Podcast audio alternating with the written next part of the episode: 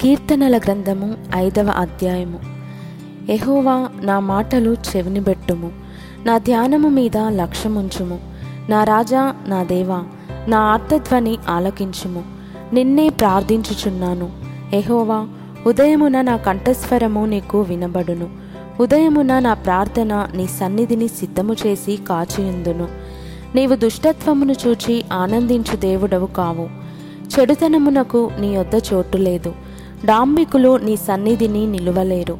పాపము చేయు వారందరూ నీకు అసహ్యులు. అబద్ధమాడు వారిని నీవు నశింపజేయుదువు. కపటము చూపి నరహత్య జరిగించువారు ఎహోవాకు అసహ్యులు.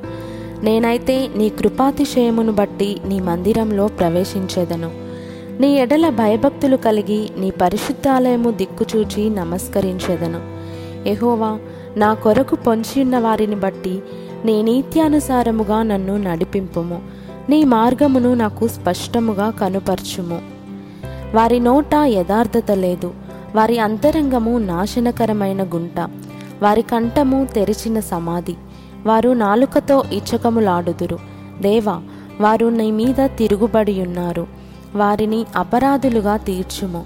వారు తమ ఆలోచనలలో చిక్కుబడి కూలుదురుగాక. వారు చేసిన అనేక దోషములను బట్టి వారిని వెలివేయుము.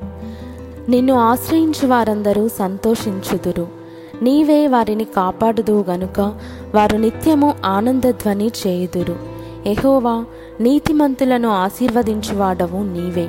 కేడెముతో కప్పినట్లు నీవు వారిని దయతో కప్పెదవు. కావున నీ నామమును ప్రేమించువారు నిన్ను గూర్చి ఉల్లసింతురు.